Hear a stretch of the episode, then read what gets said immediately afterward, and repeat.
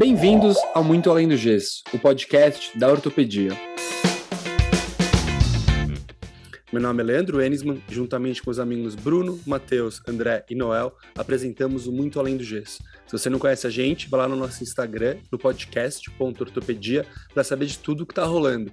E já vou dizer para vocês aqui que tem uma promoção rolando dos scrubs do Muito Além do Gesso, então se você ainda não se inscreveu para ganhar um pijama cirúrgico, vá lá no nosso Instagram para entrar nesse concurso. Em breve a gente vai sortear os scrubs.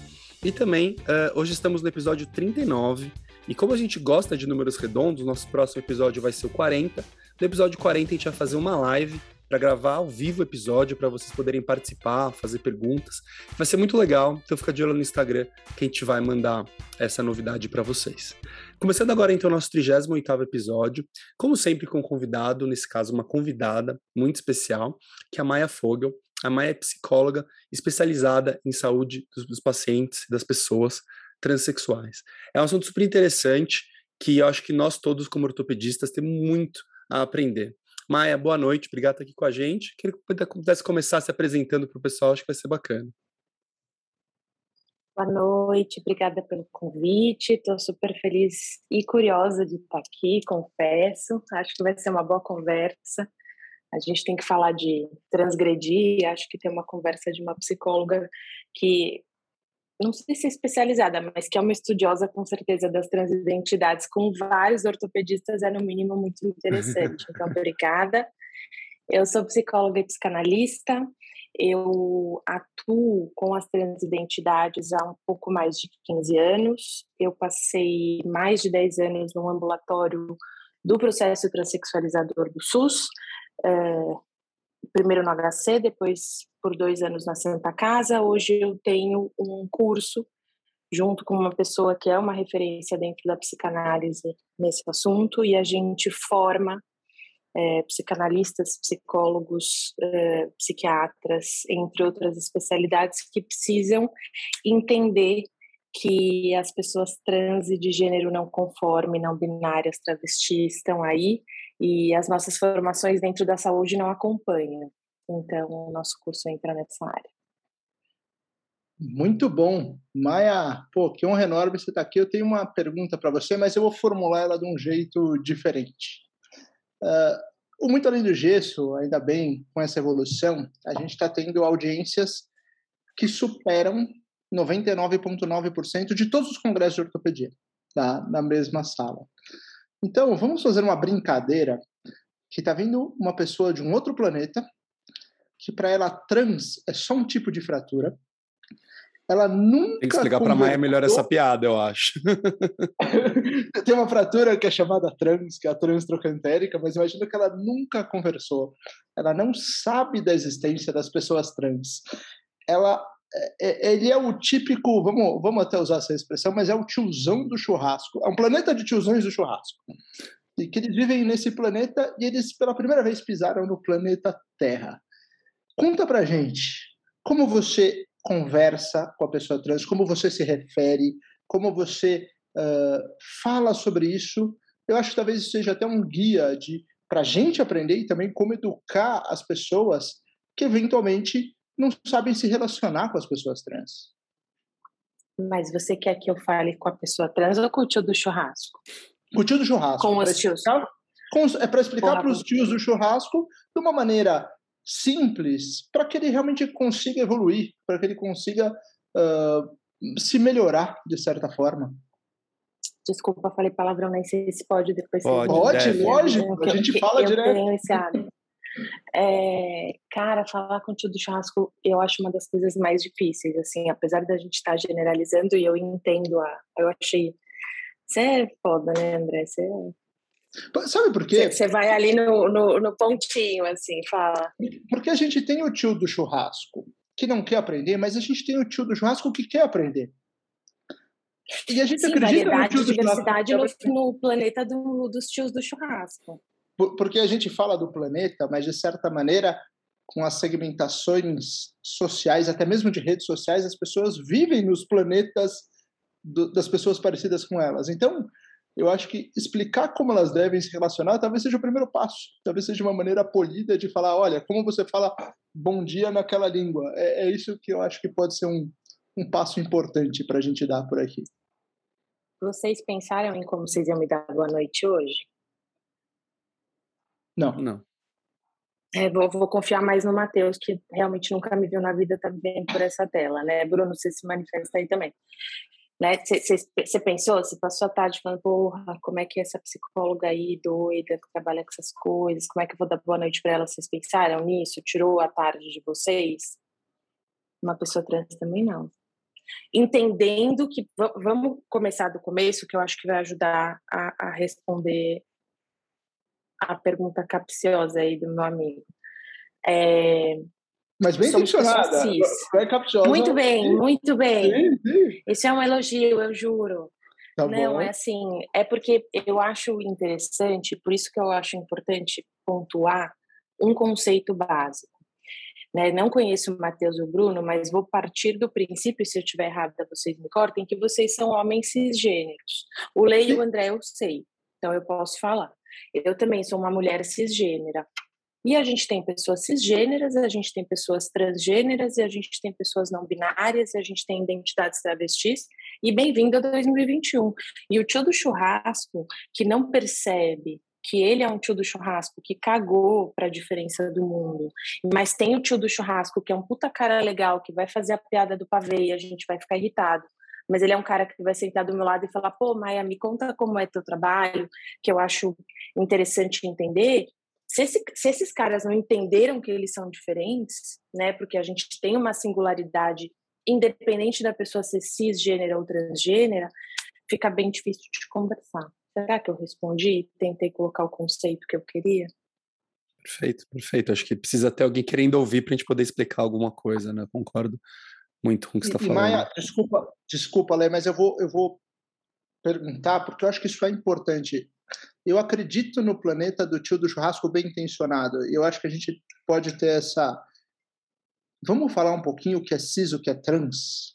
E eu aproveitando, perfeito, André, e aproveitando, também eu já até falado com a Maia antes de começar a gravar, falar sobre a sigla, que eu até descobri que tem uma letra mais que eu conhecia, né? Que agora é LGBTQIAP+, eu não conhecia o P, até anotei aqui para não esquecer. Legal. Assim, né? Eu acho que a gente pode, a gente deve falar das letras, eu acho que tem que, né, como a gente tem que falar de conceitos como cisgeneridade e não só sobre trans. É assim, a gente está em cinco, seis pessoas cis falando sobre pessoas trans. Então, assim, não, vamos falar sobre pessoas cis, né? Nós somos pessoas cis, a gente tem esse lugar de fala, porque, na verdade, o que que muda? Eu sou uma pessoa cis porque o sexo que me foi atribuído no nascimento se identifica com o que eu sinto e penso. Ou seja, ele é conforme a minha expressão e identidade de gênero. Uma pessoa transexual, muitas vezes, muitas vezes, não são todas, mas Maia, por que não são todas?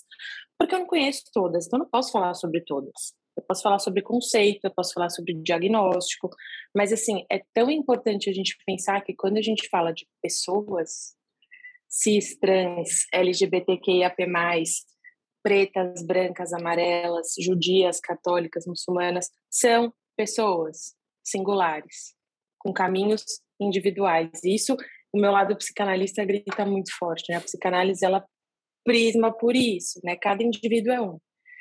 Então, vamos lá é, a pessoa trans, ou que se entende enquanto uma pessoa transexual, de acordo com o diagnóstico, de acordo com a fala de muitas dessas pessoas, elas não se sentem confortáveis ou conformes o gênero que lhes foi atribuído ao nascimento.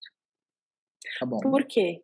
A gente vive dentro de uma regra, essa regra é uma regra ou norma cis hetero né? Então, a gente fala que é uma cis-heteronorma ou uma regra cis-heteronormativa, onde parte do pressuposto que todo mundo tem que ser cis e todo mundo tem que ser hétero. Né? Então, a gente está falando de identidade de gênero e a gente está falando de sexualidade, que são coisas diferentes.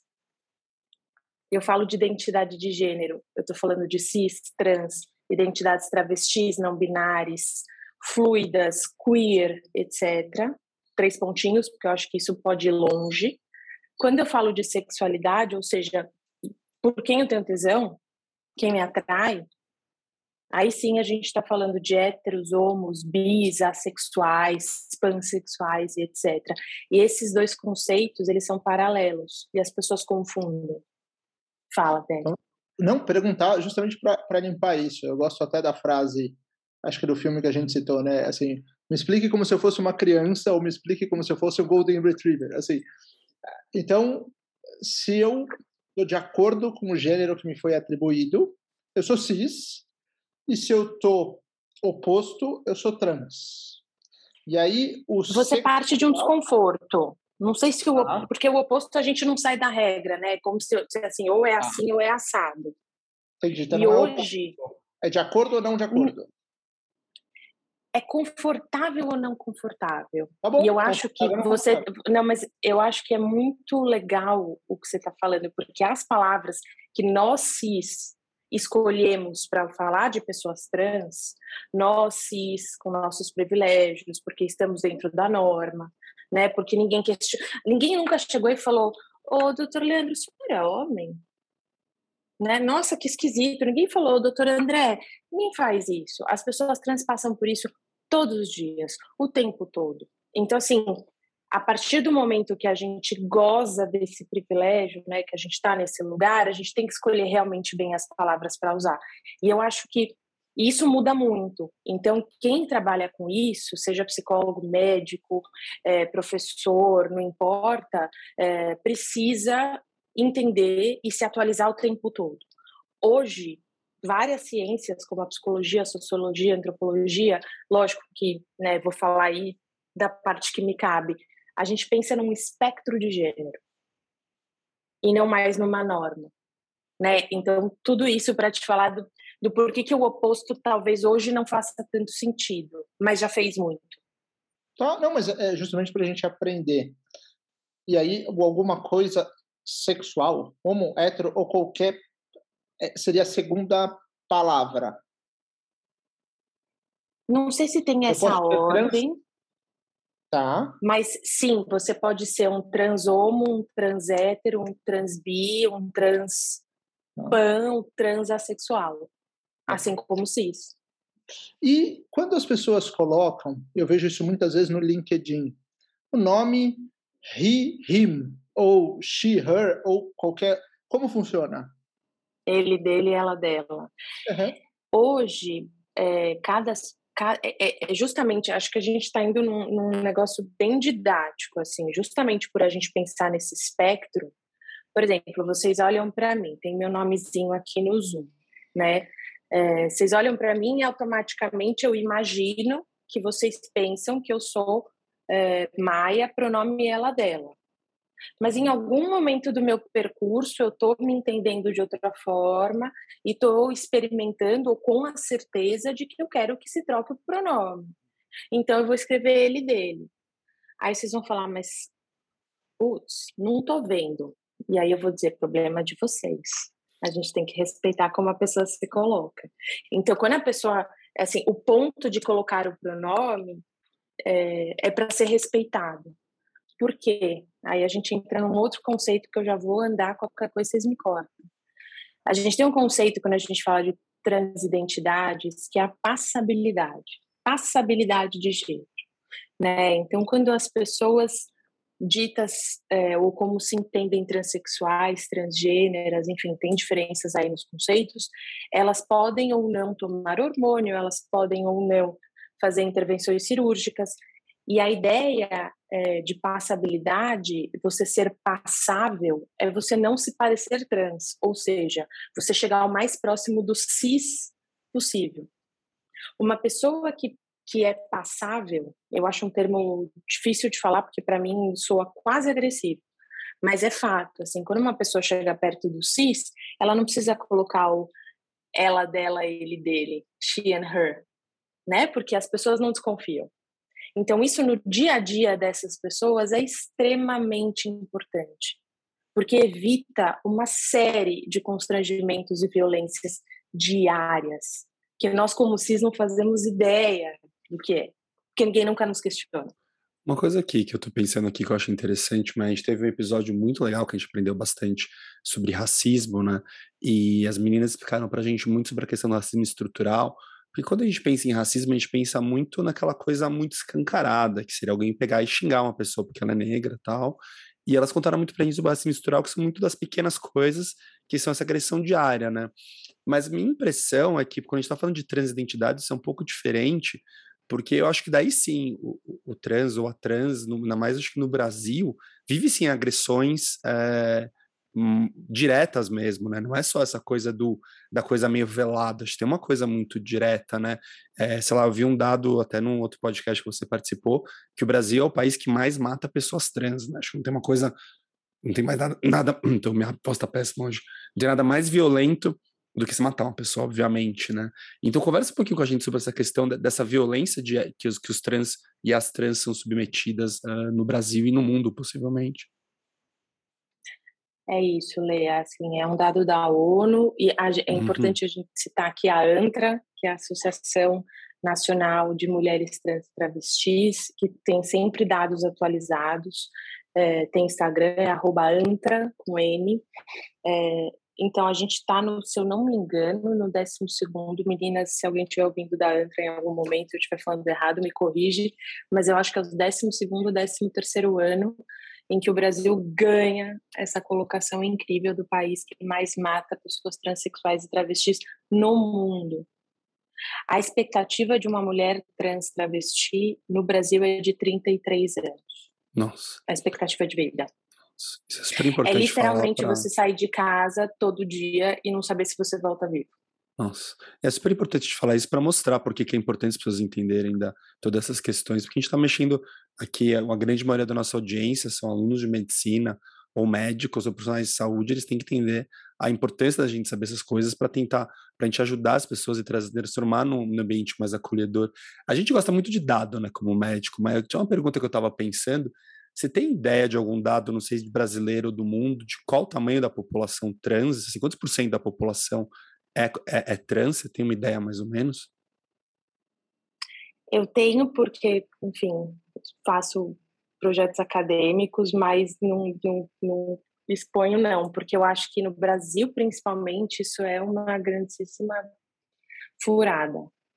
Porque é isso, né? É, é porcentagem de população trans de acordo com o quê? Com o diagnóstico do CID-10, que fala de transexualismo, né, porque aqui não se usa o DSM, o, o, DSM, a gente tem um CID-11 saindo, o Conselho Federal de Medicina atualizou a resolução para crianças e adolescentes no ano passado. Eu vi a primeira criança em 2011. Né, então, eu, eu, assisto e acompanho crianças trans há tanto tempo, elas não são reconhecidas pelo Conselho Federal de Medicina até o ano passado. Então, assim, esses dados no Brasil. Hum. Maia, vou, vou te compartilhar um dado, tá? Eu me formei em 2005 e eu tive zero aulas sobre sexualidade, eu diria, mas vou falar de trans diretamente, que é o tema do nosso podcast, zero. E de certa maneira, a ortopedia em especial, a ortopedia é uma especialidade majoritariamente masculina, cis hétero, vou chamar dessa maneira, de certa forma. Heteronormativa, né? Heteronormativa, vou, vou aprendendo também durante. E do planeta dos tiozões. Então, eu acho que, que essa. Eu acho que é muito importante para a gente. Eu acho que a gente conseguir falar para esse pessoal e, e também aprender, eu acho que isso traz, assim, com certeza, não só para você melhorar como pessoa, mas para você também saber como tratar as pessoas, para você ser respeitado porque você respeita melhor as pessoas e para você entender o problema do outro, ser mais uh, simpático, ser mais agradável. Então, eu acho que isso está sendo espetacular. Eu acho que a gente ter uh, essa, esse palco para trazer temas diferentes para os ortopedistas e para quem quiser ouvir, lógico, é, é muito bacana. Maia, explica para a gente, assim, uh, chegou, vou falar uma situação do dia a dia. Eu estou lá no pronto-socorro, chegou um paciente que tem um nome que você vai ler uma ficha, tá? Você não está vendo o paciente, mas que tem um nome masculino geralmente o que acontece é o seguinte: chega alguém, eventualmente do atendimento, e te comenta que o paciente prefere ser chamado pelo nome feminino. É isso que acontece. Ponto. Como nem você... usa nome social, nem usa sistema. Não, de certa maneira o sistema, na maioria dos lugares, assim, ele nem tem essa lacuna. Chega o atendente do seu lado e fala assim, olha, chama ela de tal. É isso que você tem de informação. Qual a maneira correta? Qual a maneira polida? Qual a maneira certa? Então, eu, eu acho que eu vou, vou te dar dois exemplos da minha vida profissional, tá? Uma delas é o meu consultório. Eu trabalho num, num prédio é, comercial que só tem consultórios é, da área da saúde, o que eles chamam de consultórios médicos, consequentemente, é, enfim, eu não sou um deles, mas enfim, só pontuando aí. Tereza, ponto interessante. Também? E aí tem um bando de psicólogo, psicanalista, enfim, mas tem tudo. Tem na, no primeiro andar é uma clínica ortopédica, inclusive, gigantesca. Embaixo tem um laboratório gigantesco. Só para pontuar que é um prédio muito grande. Então, ou seja, é, a gente tem uma recepção que é terceirizada, que todos os pacientes têm que passar e fazer aquele esqueminha de é, qual o CRG, tira uma foto, bibibi. Quando eu cheguei lá 10 anos atrás, eu cheguei lá em 2011, eu, eu vi que eu não, eu não, eu esqueci, assim, falha minha, começa daí, né? A gente tem que, como a gente tem que se policiar e se cuidar o tempo inteiro enquanto pessoa cis hétero, né? Enquanto dentro da norma, enfim, que eu acho que tem tudo a ver com o que o Lê estava falando da questão do racismo estrutural. Acho que eu até vou voltar um pouco, porque vale a pena pontuar, é uma coisa que eu tenho me debruçado em estudo, assim, a gente hoje, o, assim, aí eu vou dar minha opinião, que, enfim, é, é sempre um pouco mais radical, mas é isso aí cara, o profissional de saúde que não está atento a marcadores, como marcadores de raça e marcadores de gênero, eu estou falando só como marcadores sociais, assim, onde é que ele está em 2021? Em São Paulo, lógico, né? Estou falando aí da nossa bolha hiper privilegiada, dos melhores hospitais, das melhores formações. Porra, onde você está? Onde você está? Você vai ficar esperando a aulinha de alguém, você vai lá no Google. Cara, se mexe, né? As pessoas não têm, os, os negros não têm que ficar dando aula para os brancos, né? Assim como os trans não têm que ficar dando aula para cis, porque eles têm que sobreviver todo dia, eles têm um pouco mais de trabalho. Estou sendo super irônica. Então, assim, tirando isso de cena, eu mesma, quando em 2011 entrei nesse consultório, esqueci estava lá preocupada com a minha mudança, muito interessada ali no meu consultório novo, blá blá blá, e esqueci completamente de que eu precisava treinar aquela recepção. E as minhas duas primeiras semanas de atendimento foram um caos, porque todos os meus pacientes entravam, todos os meus pacientes trans chegavam no meu consultório putos, ou arrasados, ou chorando, ou já atendia adolescentes naquela época no consultório e atendia crianças no ambulatório no Hospital das Clínicas. E aí eu percebi que eu precisava fazer um treinamento, eu nunca tinha feito isso. Sentei com o síndico, a administração, a porra toda, e falei, bom, é o seguinte, eu vou treinar essa galera. Não, mas eu vou treinar, isso não é uma opção. Não, talvez, não dá tempo. Não, não é não dá. É assim, eu vou treinar. A questão é quando, ou eu vou parar lá em algum momento e eles vão ter que me ouvir, aí vocês resolvam. Hoje, 2021 tá bonito, né? As pessoas me chamam em empresa, as pessoas me chamam em escola. Eu tenho que dar preço para treinar, porque hoje é legal falar, né? E eu acho que, que aí eu vou te dar um outro exemplo que eu pensei para depois concluir, assim. Desde a pandemia eu comecei a trabalhar online, como provavelmente vocês, se não em cirurgia também, é, e eu comecei, a, eu, eu preciso fazer prontuário também, né, de acordo com o meu conselho, e eu baixei uma dessas plataformas médicas para ter um prontuário eletrônico para mim, para ser mais fácil. E aí eu percebi que eu ia preencher a ficha cadastral do meu paciente, adivinha? Sexo, feminino, masculino. Hum. Nome. Liguei plataforma, ligo, não ajuda, não sei o que, não sei o que lá. Bom, em três meses eu consegui que eles mudassem a ficha cadastral, então hoje tem várias opções. Acho que é isso, né? Assim, putz, a partir do momento que você sacou, né? Quando, quando... Terceiro exemplo, se eu estiver me estendendo muito no exemplo, vocês me cortam. Imagina. Trabalhava no HC, a gente tinha uma, uma, uma paciente trans que era funcionária, isso há muitos anos atrás, então me sinto tranquila de falar sobre isso não mudavam o crachá dela. E a gente falava, pera, a gente tem um ambulatório dentro desse hospital, dentro da faculdade. Esta paciente que frequenta este ambulatório é funcionária deste hospital, por que, que ela não pode ter o crachá modificado com o seu nome social? Isso, estou falando há 15 anos atrás. Então, assim, a briga é diária, ela é em todas as esferas, ela é há muito tempo, ela não pode ser só dessas pessoas, porque essas pessoas não têm a voz que a gente tem. Então, cabe a todo mundo, a todos esses profissionais, chegar no sistema, chegar no administrador, chegar na recepção, chegar no. Porque essas pessoas são violentadas em recepções de hospitais ou de consultórios médicos o tempo todo. Mas, Maia, você falou uma coisa que me chamou muito a atenção, e eu concordo. Você falou que agora existe um, um espaço para você falar, existe um espaço para você educar, e que você que isso começou. E eu concordo. Mas eu acho que nessa violência do dia a dia também tem a pessoa com um certo sadismo que se diverte com a violência do contrário que sente um certo prazer em agredir o outro e eventualmente chamar pelo nome original, com uma certa. Vamos falar em português, com um certo tom de sacanagem. E, uma certa resistência para isso. E eu não vou entrar em política aqui, tá? Que eu acho que é um campo muito perigoso, mas parece que estamos vivendo esse momento. E aí?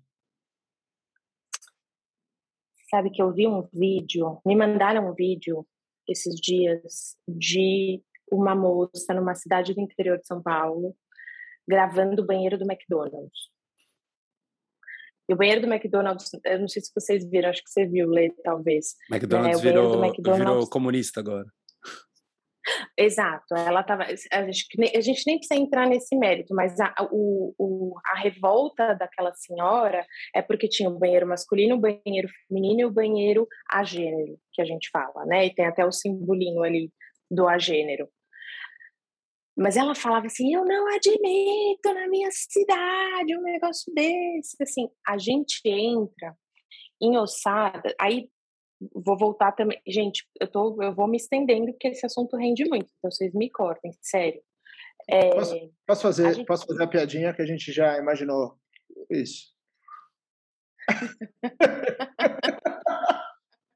Mas é, não sei, é sempre, sempre assim. Justo. Quando eu falo de crianças, então é pior ainda, cara. É uma loucura, assim, é um negócio que não é interminável. Mas assim, quando a gente. Assim, eu, isso é uma coisa que eu falo para os meus alunos, eu falo nas empresas, eu falo nas escolas. Por que, que esse assunto mexe tanto? Ele mexe com um conceito básico de organização social e psíquica, que é o gênero. Quando a mãe de vocês estava grávida, alguém olhou enfim, se era na época do ultrassom mais ou menos, ou se era na época do NIPT, ou se era, enfim, no 3D, não importa. A primeira pergunta que fazem qual é? É menino ou menina? Aí você chega naquelas lojas de criança e bebê, é tudo rosa e azul. Eu quase enlouqueci quando eu tava grávida. Falei, gente, não dá para mim, não dá, porque eu não quero rosa, eu não quero azul. Se é uma coisa que eu me debato com a maternidade o tempo todo. E eu estou falando da questão de gênero, não da questão trans. Veja. Então, assim, quando você fala da hum. resistência das pessoas, que muitas vezes podem ser muito perversas, né? E eu estou usando, para deixar claro aqui, o conceito de perversão bem psicanalítico, né? Ou seja, que podem usar isso atacando alguém. Nem vou também seguir muito nesse caminho eu também consigo entender que tem é, crenças por trás disso que são muito pesadas. E a gente está num momento específico do Brasil, extremamente conservador, acho que não no Brasil, mas acho que né, no mundo ocidental como um todo, onde isso está sendo, é, onde isso está sendo posto em xeque. Então é muito complicado. Quando eu vou debater com instituição, eu não vou bater com uma pessoa que diz que na religião dela não existe outra coisa que não homem e mulher.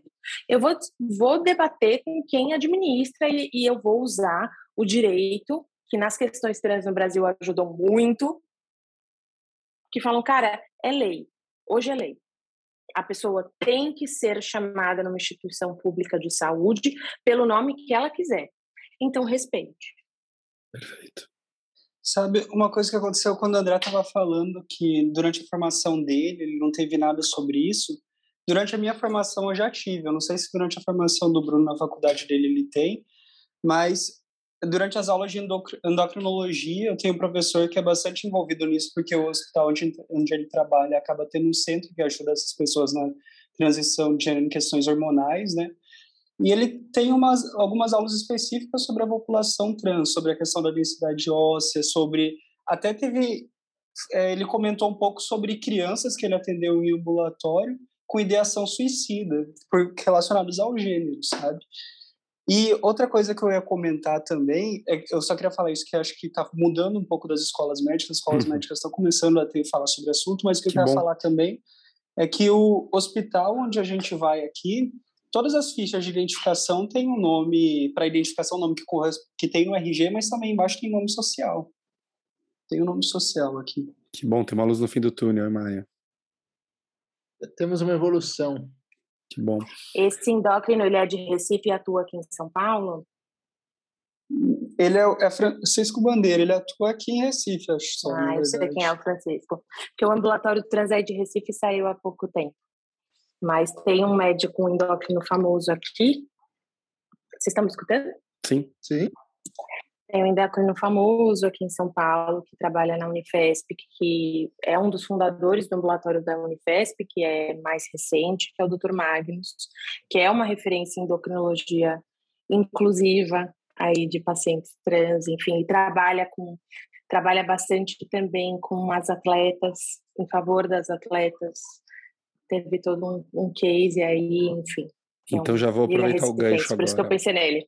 Então, Maia, já vou aproveitar o gancho que você levantou a bola aqui, eu vou cortar, porque um assunto, acho que a pessoa aqui da ortopedia gosta muito de esporte, tem muita gente que gosta de medicina esportiva, já abordamos esse assunto várias vezes aqui no podcast, que são os trans e as trans no esporte, né? Tem, tem a visão de, poxa, a pessoa se identifica com gênero, ela vai ter que competir naquele gênero, mas tem, tem a discussão da, da vantagem uh, de força, né? Principalmente quando está pensando é, na mulher trans, que antes era, era um homem, né? Qual que é a tua visão sobre essa questão dos trans no esporte? Joguei a bomba. É uma bomba mesmo. Eu diria que essa mulher trans, ela foi identificada como um homem no nascimento, né? Mas talvez ela nunca tenha se sentido homem, ou talvez ela sempre tenha se sentido é, uma mulher trans, enfim.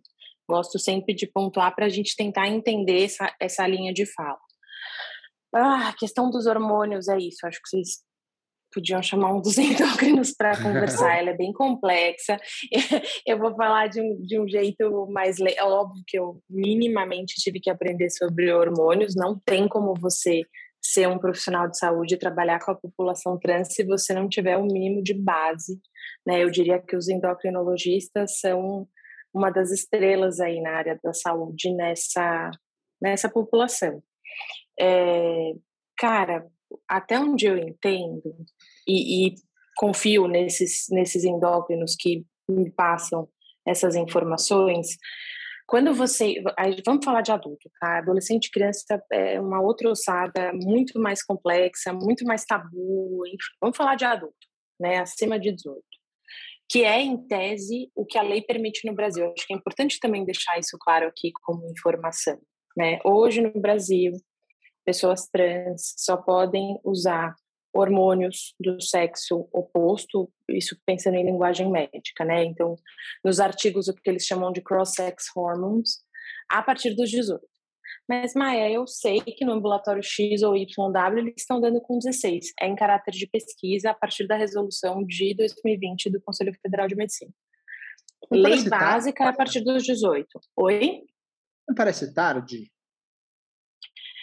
Então, depende. Tá. Acho que esse, esse começa um ponto aí da história, né? Tá. Mas assim, como essa é a regra desde ah, sempre, okay. vamos partir dessa regra.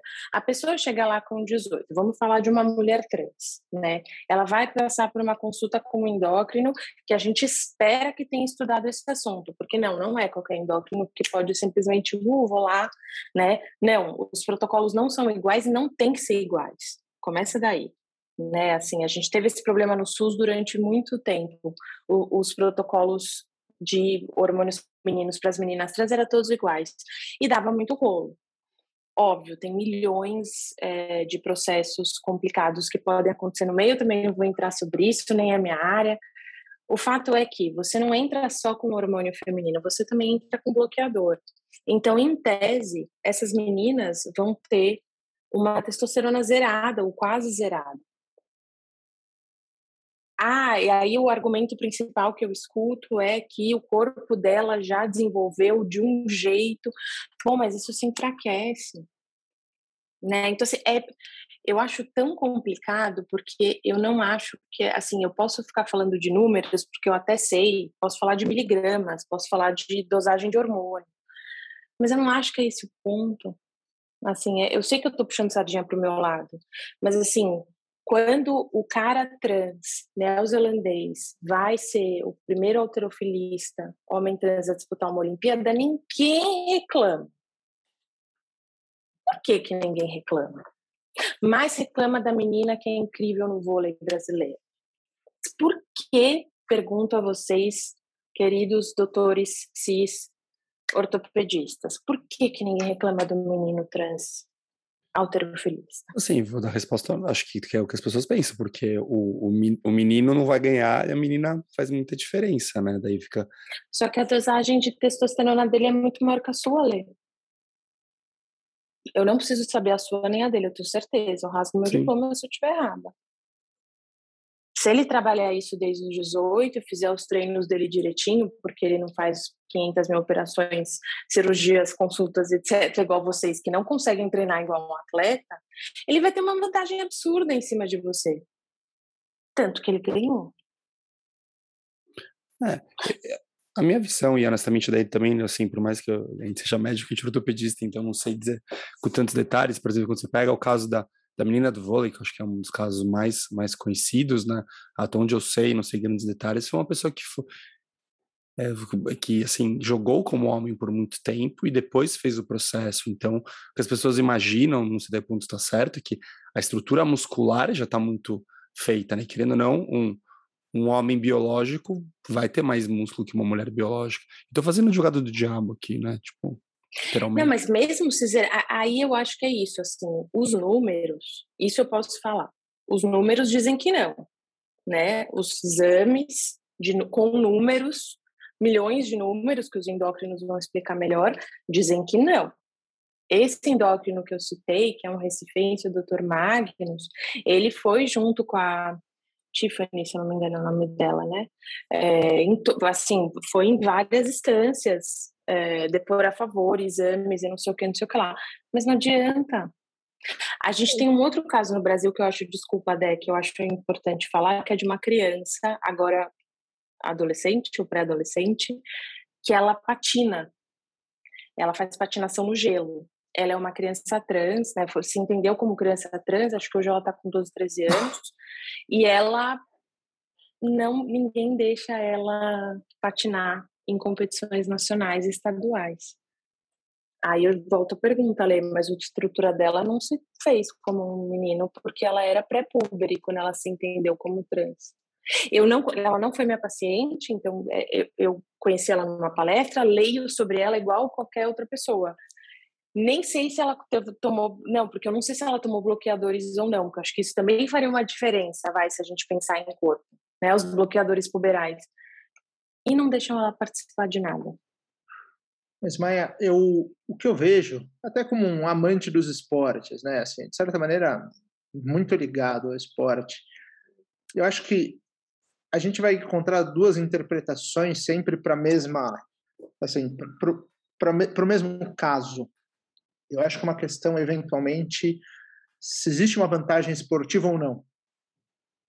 Eu, eu vejo dessa maneira. Eu posso estar errado mas eu acho que talvez seja um, um encontro possível, pensando até uma coisa assim, numa certa lisura do esporte, na coisa do doping, né? Assim, eh, tem que ter uma, uma linha no chão falando assim, isso aqui você tem uma vantagem esportiva uh, que, que não é legal você competir contra quem não tem essa vantagem. Assim, independentemente da, da, da sexualidade ou da identificação da pessoa. Eu acho que é uma, uma questão mais difícil pensando no esporte em si, mas óbvio que a gente tem que se aprofundar muito mais nas questões de respeito e eventualmente encontrar um local no esporte para essas pessoas, para esses times ou para algum local, assim, as pessoas também podem praticar esporte, também têm que ir para a Olimpíada. Mas eu acho que a questão da vantagem esportiva ela pode ser debatida de diversas maneiras. Eu, particularmente, eu não sou um especialista no assunto, mas dependendo do momento que você realmente faz a mudança, eu acredito sim que tem uma vantagem esportiva, dependendo do que acontece. Eu acho que.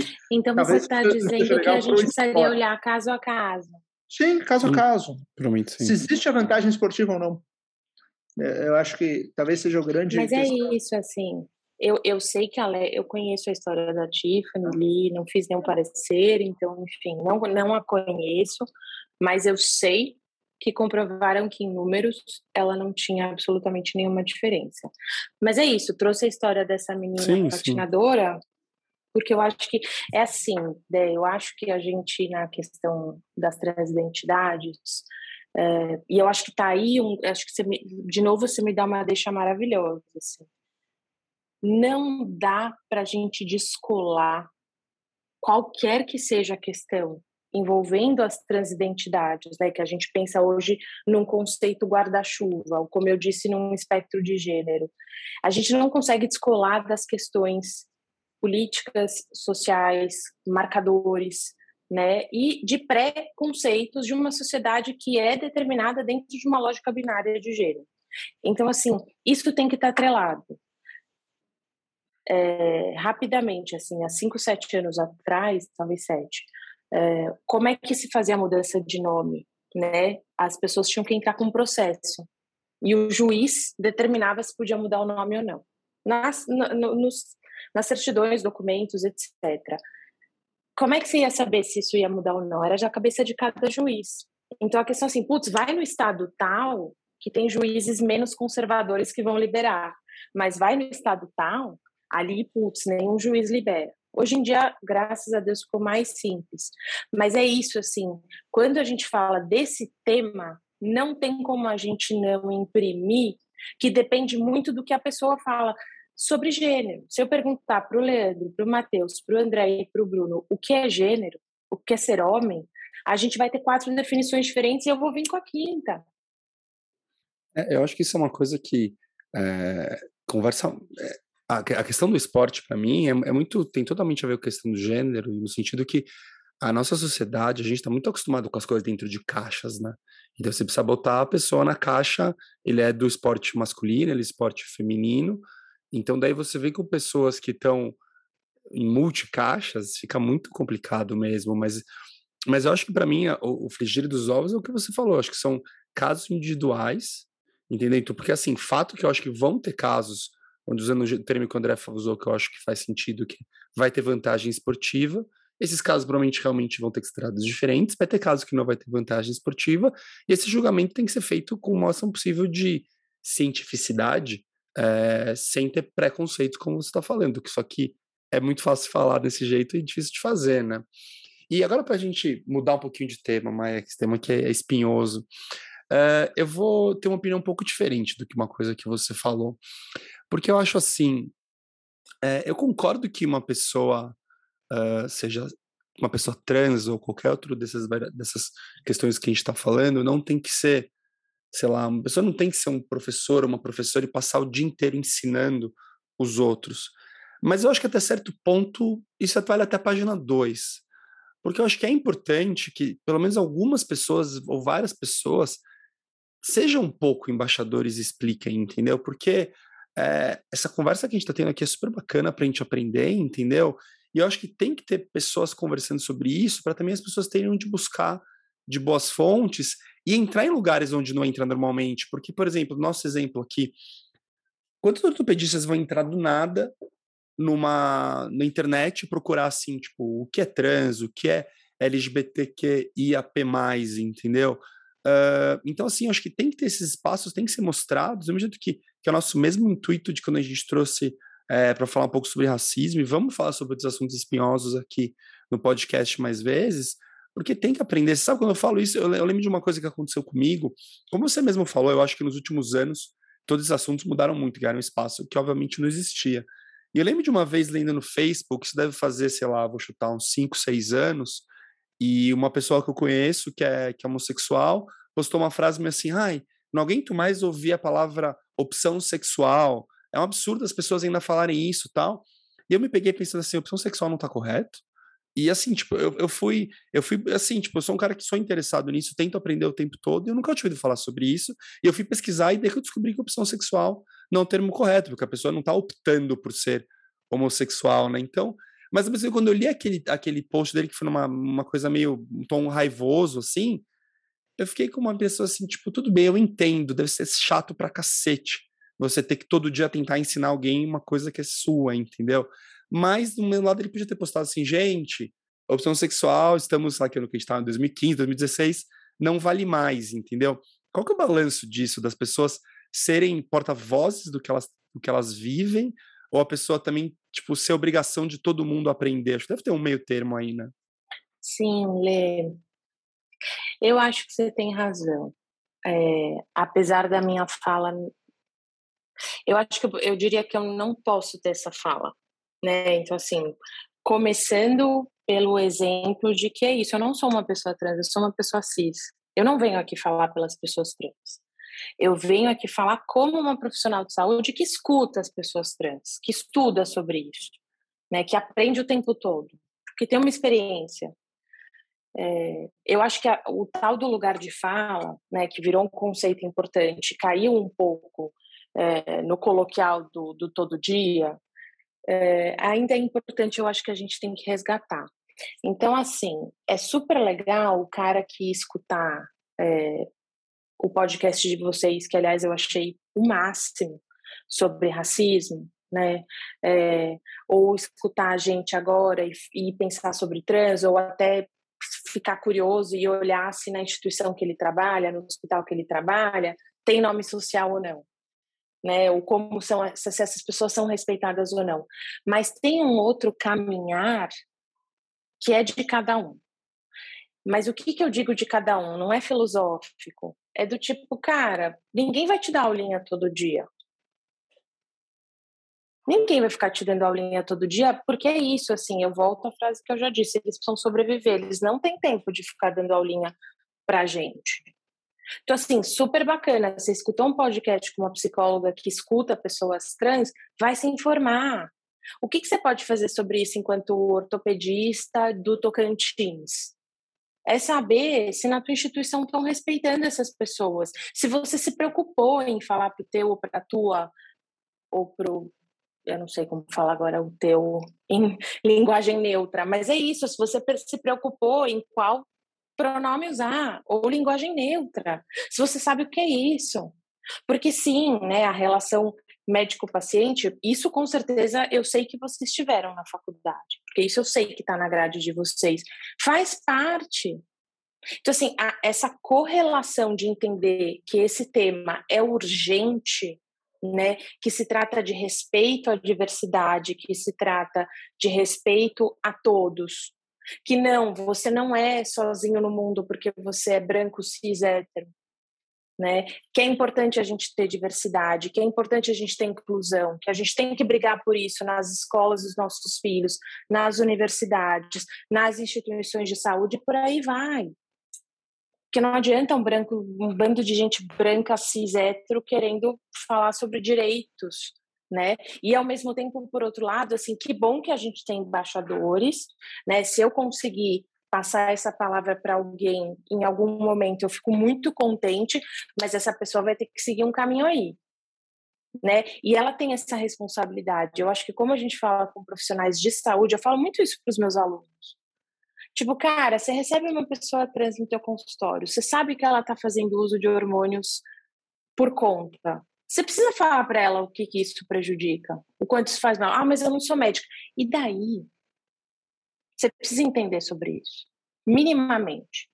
Você não precisa saber se é o estrógeno, ou a testosterona, ou o bloqueador, não é isso. Mas você precisa entender que é uma questão de saúde, de que ela pode ter trombose e mais uma porrada de coisas e basicamente ela pode morrer. Você precisa saber. Sabe, Maia, é disso que eu estou falando. Acho não sei se eu fui clara, mas eu espero que Sim. tenha sido. Eu vou, vou, comentar um caso, logicamente sem falar o nome, mas eu, eu lembro bem que isso foi um ano depois do meu R4, então foi 2011.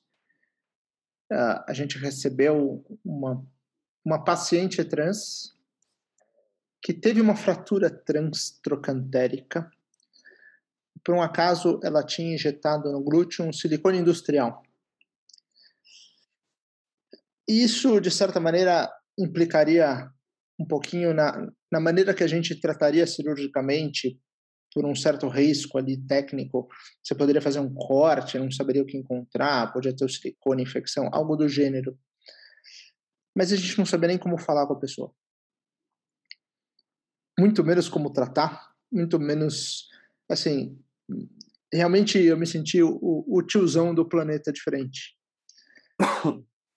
E na época realmente eu não tinha a consciência que eu tenho hoje. Então acho que esses ensinamentos que a gente teve hoje e, e poder propagar isso para que as pessoas possam evoluir. Sim, você pode evoluir por bater a cabeça na parede ou por aprender de algum jeito. Então, acho que isso é muito importante. Muito importante mesmo. Então, assim, só agradecer. Eu acho que se a gente conseguir trazer essa, essa mensagem para uma população que não sabe isso, eu acho que já é um grande caminho, sabe? Uh, no final das contas, até acho que o caminho poderia ter sido diferente. Mas com certeza o que mudaria muito para a pessoa é ela ter sido mais respeitada no momento que ela precisava de ajuda. Então acho que isso é, é muito bacana. E obrigado por você ter vindo aqui hoje. Perfeito, perfeito, André. Concordo em gênero, em gênero, número e grau, não sei se pode falar agora, porque eu fiquei confuso. É, mas em todo caso, em todo caso, eu concordo. Acho, acho que, que, sim, a partir do seu gênero. A partir do gênero, né? E concordo totalmente. Acho que todos nós que, que somos médicos aí já passamos situações semelhantes, né? Eu, eu operei uma, uma mulher trans também com o mesmo caso, também um prótese quadril com silicone industrial, que me contou que acho que ela estava mais de 10 anos procurando atendimento, que ninguém queria operar ela. E assim, tem a justificativa de infecção tal, mas eu me pergunto o quanto não tinha de preconceito, entendeu? Se alguém parou para explicar e para conversar. Então, acho que é, o nosso objetivo principal aqui é justamente tentar levar essa educação para as pessoas, para que, se Deus quiser, a gente esteja ajudando aqui, de alguma maneira, por menor que seja, a população trans a ter pelo menos um cuidado melhor ortopédico pelo Brasil afora. Mas antes dos agradecimentos finais aqui, quando o André já estava já tava indo para o final, a gente só sempre pede aqui para os nossos convidados uma indicação de um livro, um filme, um podcast, alguma coisa que pode ter relação com o assunto aqui do nosso episódio ou não. Fica à vontade, a gente queria muito ouvir a sua indicação. Cara, eu vou indicar um documentário que saiu recentemente de uma é, diretora brasileira de São Paulo, aqui de Campinas, que chama Limiar. É, eu não sei o quanto, enfim, tem toda essa questão do lançamento, pandemia, então não foi para o cinema, infelizmente. A história é autobiográfica, é sobre o filho ou filha dela, e eu recebi ela num evento há poucas semanas atrás. Ela é maravilhosa, chama Coraci Ruiz. Então é isso, o documentário chama Limiar. Procurem, é fácil de achar pela internet. Tem uma produtora que faz a distribuição, não é impossível de assistir. É, olha, é uma das coisas mais lindas que eu já vi recentemente sobre esse tema, até por ser autobiográfico. Ela literalmente pegou uma câmera e, e gravou todo um processo do filho dela. Perfeito. André, tem? Não tenho, não, não tenho. Tá bom. Então, a minha, a minha indicação de hoje, é, na verdade, acho que o Noel até já comentou, que é, um, que é uma série da Netflix, chama Untold Story, que é uma série sobre. Untold, na verdade, só. Que é uma série sobre esportes em geral, muito bacana, mas tem um episódio específico que é da Caitlyn Jenner, que era Chris Jenner, desculpa, talvez Bruce Jenner. Bruce, Bruce Jenner. Bruce né? Jenner. Bruce Jenner, que foi um atleta, a gente falou aqui de Olimpíadas, né? Um atleta olímpico, medalhista de ouro do Decathlon, que é uma das provas mais difíceis das Olimpíadas. Pai das Kardashians, uma das coisas que as pessoas conhecem ele também. E conta a história de, da, da transformação dele, que ele, hoje em dia, então, é a Caitlyn Jenner. Super, super interessante para com o tema que a gente está falando de hoje, também super relacionado com esporte, que é um tema que a gente gosta bastante. Maia, Não, super era obrigado. só um atleta, né, Lê? Era um galã americano. Todo aquele Sim, All tinha todo assim, né? Tipo, cara, vale exatamente. muito a pena ver todo. Ótima dica. Muito legal. Mas super obrigado por estar aqui com a gente. Eu acho que uma das coisas mais legais da gente fazer esse podcast, para mim, para o André, o Matheus, o Bruno, é aprender com os nossos convidados. Então, tenho certeza que a gente aprendeu muito hoje. É, tenho certeza que nossos, nossos ouvintes aprenderam muito hoje. E com certeza estamos de portas abertas para você voltar, porque tem muito mais coisa para a gente aprender desse mundo é, tão fascinante que é importante para a gente, como profissional de saúde, aprender. Eu vou deixar aqui o microfone aberto para você agora, para você fazer alguma consideração final antes da gente encerrar o episódio. É, eu, o, o que o André estava falando do atendimento, e acho que você também, né, Lê, quando você deu o seu exemplo, é assim, cara, médicos saberem é, atender bem, né, o bem que eu digo corretamente, as pessoas de gênero diverso, transexuais, travestis, salvam vidas, mesmo, né, então, assim, se eu puder falar alguma coisa para os médicos que estão assistindo ou qualquer outro profissional de saúde, principalmente da rede pública, cara, aprendam sobre esse assunto, de verdade, de acolher bem essas, essas pessoas pode salvar uma vida. Então, espero que a gente tenha contribuído com alguma coisa. Eu agradeço demais, estou super feliz de estar aqui, adorei o papo. Obrigada. Que bom, mas a gente que agradece. Eu aproveito aqui para agradecer nossos ouvintes estão aqui sempre com a gente.